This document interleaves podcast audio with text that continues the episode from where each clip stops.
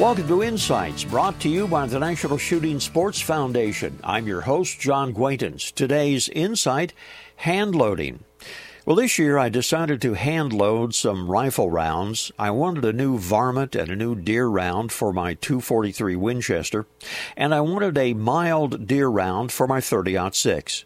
Now, although I have a drawer full of bullets for each caliber, and each need, I decided to see what is available on today's market from the main manufacturers. And boy, was I impressed.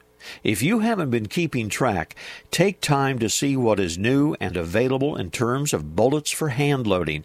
It's clear that the manufacturers have taken cartridge components to a whole nother level. Bullets, especially, are way ahead of what I had been using. The cores, the jackets, the weights, the shapes, Impressive indeed. So I decided on three bullet types from three different makers, and I will let you know. But right now, I have real high expectations as to their performance for my needs this season. This reminder join us on the web at nssf.org. There you'll find lots of information about the shooting sports. This is John Quaintance.